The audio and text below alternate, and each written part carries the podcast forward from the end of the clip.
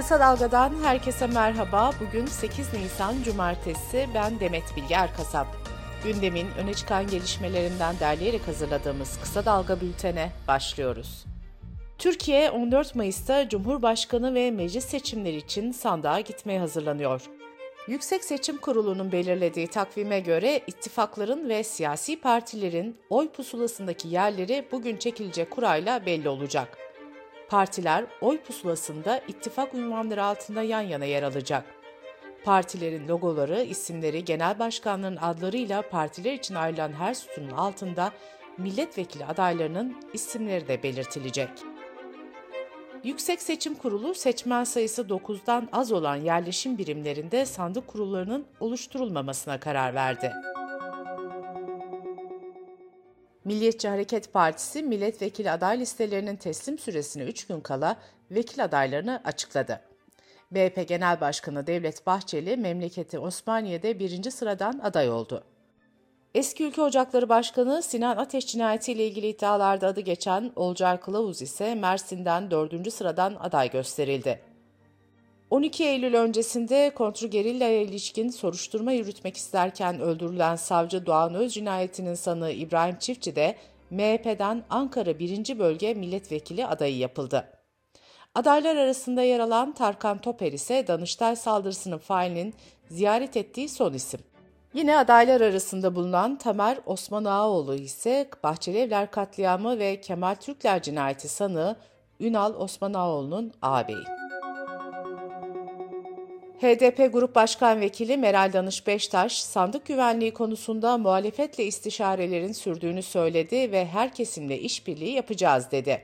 Beştaş, adaylık konusunda da Türkiye İşçi Partisi ile asgari risk temelinde mutabakat sağlamaya çalıştıklarını belirtti.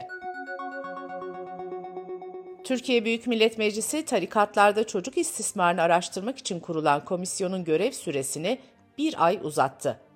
Meclis Genel Kurulu ise seçim tatiline girdi. Bu arada Kadın Erkek Fırsat Eşitliği Komisyonu'yla İnsan Haklarını İnceleme Komisyonu da çalışmalarını sürdürecek. Eleştirel görsel tasarımlar yapan Mahir Akkoyun, İzmir'de Cumhurbaşkanı'na hakaret suçlamasıyla gözaltına alındı. Adliyeye sevk edilen Akkoyun serbest bırakıldı. Mahir Akkoyun son olarak üzerinde Cumhurbaşkanı Erdoğan ve M H P lideri Bahçeli'nin fotoğraflarının yer aldığı "Bu ürün size pahalı mı geldi? Erdoğan sayesinde" yazılı etiketleri tasarlamıştı. Bu etiketleri marketlerdeki ürünlerin üzerine yapıştıran Akkoyun, fotoğraflarını çekip sosyal medya hesaplarından paylaşmıştı. Muhalefet partileri ve sosyal medyada birçok kişi gözaltı kararına tepki gösterip Akkoyun'un tasarımlarını yeniden paylaştı. Amerika'da görülen Rıza Sarraf davasına nihai karar öncesi iki yeni gizli dosya daha eklendi. Hukukçulara göre elliyi aşan gizli dosyalar arasında yeni iddianameler ve isimler yer alabilir. Sarraf davasında iki bin on beş yılından bugüne kadar toplam yedi yüz yirmi iki dosya girişi yapıldı. Yazar Yavuz Ekinci, Rüyası Bölünenler isimli romanı hakkında verilen toplatılma kararına yaptığı itirazın mahkeme tarafından reddedildiğini söyledi. Yavuz Ekinci, "Benim düşlerim benimdir, benim düşlerimi kimse denetleyemez" dedi. Ulaştırma ve Altyapı Bakanı Adil Kara İsmailoğlu, altı Şubat depremlerinin ardından sosyal medya platformlarına yönelik bant daraltma uygulamasını savundu. Bakan, böyle bir uygulamanın neden yapıldığına ilişkin bir soru üzerine "gerekli bir durum vardı ki yapıldı" dedi. C H P Genel Başkan Yardımcısı Ahmet Akın ise bu açıklamaya tepki gösterdi. Ahmet Akın şunları söyledi: "On binlerce insanımız hayata tutunmaya çalışırken iletişimi niye kestiğinizi açıklayın. En çok ihtiyaç duyulduğu anda iletişimi kesmek, enkaz altında hayata tutunmaya çalışan vatandaşlarımızı ölüme mahkum etmek değil midir?"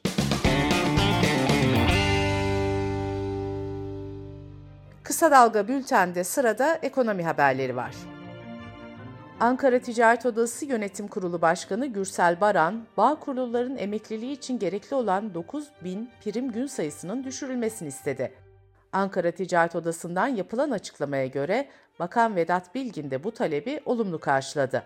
Bakan Bilgin, işverenlerin sağladıkları istihdama göre emeklilik prim gün sayısında düzenlemeyi içeren yeni bir çalışma içinde olduklarını söyledi.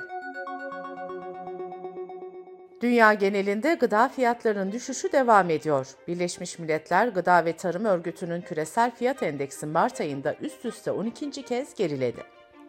Merkezi İtalya'nın başkenti Roma'da olan örgüt, dünya genelinde şeker ve et fiyatlarında yaşanan artışın, tahıl, bitkisel yağlar ve süt ürünleri fiyatlarındaki düşüşle dengelendiğini duyurdu.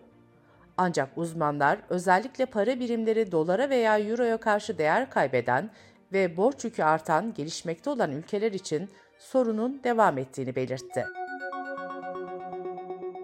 Cumhurbaşkanı Recep Tayyip Erdoğan, altı Şubat'ta yaşanan depremlerin ardından kalıcı konutların bir yıl içinde tamamlanacağını açıklamıştı. Türkiye Müteahhitler Birliği Başkanı Erdal Eren ise usta sıkıntısına dikkat çekerek, hükümetin hedeflediği süre içinde kalıcı konutları yapacak iş gücü şu anda Türkiye'de yok, dedi. Türkiye Altın Konseyi Şubat ayına ilişkin resmi altın rezerv verilerini açıkladı. Buna göre dünya genelinde merkez bankaları elli iki tonluk net altın alımı gerçekleştirdi. Türkiye Cumhuriyet Merkez Bankası söz konusu dönemde altın rezervini iki yüz dört ton arttırarak beş yüz seksen yedi tona ulaştırdı. Bankacılık Düzenleme ve Denetleme Kurumu'nun haftalık bülteninde yer alan bilgilere göre ihtiyaç kredileri Mart ayının son haftasında on beş milyar liralık artışla sekiz yüz on beş milyar lirayı geçti. Merkez Bankası'nın ihtiyaç kredisinde yüzde on sekiz virgül elli altı olarak belirlediği faiz sınırından sonra faizlerde sert bir yükseliş görülmüştü. Dış politika ve dünyadan gelişmelerle bültenimize devam ediyoruz. Rusya Dışişleri Bakanı Lavrov, Türkiye'ye yaptığı iki günlük ziyaretin ikinci gününde Dışişleri Bakanı Mevlüt Çavuşoğlu ile bir araya geldi. Bakan Çavuşoğlu, ortak basın toplantısında Moskova'daki Suriye konulu dörtlü görüşmeye değinerek süreç şeffaf şekilde devam etmeli dedi. Lavrov ise Rusya'nın Türkiye-Ermenistan normalleşmesini desteklediğini belirtti. A B D ve NATO'nun Ukrayna'nın Rusya'ya karşı başlatmayı planladığı askeri harekata ilişkin gizli belgeleri sosyal medya platformları Twitter ve Telegram'a sızdı. Pentagon, belgelerin sızdırılmasının arkasında kimin olabileceğiyle ilgili soruşturma başlattı. Sızdırılan belgelerde Rusya'ya silah ve asker sevkiyatı takvimi, Ukrayna'nın ne kadar asker yığacağı gibi önemli askeri detayların yer aldığı belirtildi. İsrail ordusu Filistin'in Gazze şeridi ile Lübnan'a saldırı başlattı. Görgü tanıklarından alınan bilgiye göre İsrail savaş uçakları Filistinli direniş gruplarına ait bazı askeri noktaları hedef aldı. Bu arada İsrail polisi de işgal altındaki Doğu Kudüs'teki Eskişehir bölgesinde Mescid-i Aksa'ya giden gruba Hutta kapısında coplarla müdahale etti. İsrail polisinin Mescid-i Aksa'daki Müslümanlara geçtiğimiz iki gece üst üste müdahale etmesi, Doğu Kudüs'te gerilimi tırmandırmış olayların çıkmasına yol açmıştı. İsveç'in NATO üyeliği için Türkiye'den onay beklediği bir süreçte Kur'an yakma eylemleriyle ilgili hukuki karmaşa devam ediyor. Ocak ayında bu tür bir eyleme izin veren polis, Şubat ayında planlanan benzer iki eylemi ise güvenlik gerekçesiyle yasaklamıştı. Stockholm İdare Mahkemesi ise geçtiğimiz salı günü polis yasağını iptal etmişti. İsveç Emniyet Teşkilatı da yasağı iptal eden mahkeme kararını temyize götürdü. Amerika'da Joe Biden yönetimi Afganistan'dan kaotik çekilme konusunda bir önceki başkan Donald Trump'ı sorumlu tuttu. Beyaz Saray'ın raporunda tahliyelerin geciktiği kabul edilirken Trump yönetiminin de eksik planlama yaptığı öne sürüldü. Fransa'da hükümetin emeklilik yaşını altmış ikiden altmış dörde çıkaran reformuna yönelik tepkiler devam ediyor. Nice kentinde emeklilik reformuna karşı en az yirmi bin kişi sokağa çıktı. Gösterilere itfaiyeciler, kamu çalışanları ve öğretmenlerin yanı sıra polisler de katıldı. Amerika'da son birkaç aydır kovid on dokuza neden olan virüsün Çin'deki bir laboratuvardan sızdığı iddiaları gündemde yer alırken, Çin Hastalık Önleme ve Kontrol Merkezi'nden bilim insanları, kovidin kökenine dair yaptıkları bilimsel çalışmayı ilk kez bir hakemli dergide yayınladı. Çalışma sonucunda incelenen virüs örneklerinde vahşi hayvan genetik materyali tespit edildi.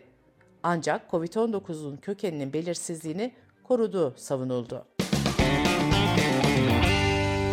Bültenimizi kısa dalgadan bir öneriyle bitiriyoruz. Gazeteci Hediye Levent, tarihi yazan ve tarihe geçen casusları ve casusluk hikayelerini anlatıyor. Orta Doğu'nun Casusları Podcast serisinin yeni bölümünü kısadalga nokta net adresimizden ve podcast platformlarından dinleyebilirsiniz. Gözünüz kulağınız bizde olsun. Kısa Dalga Medya.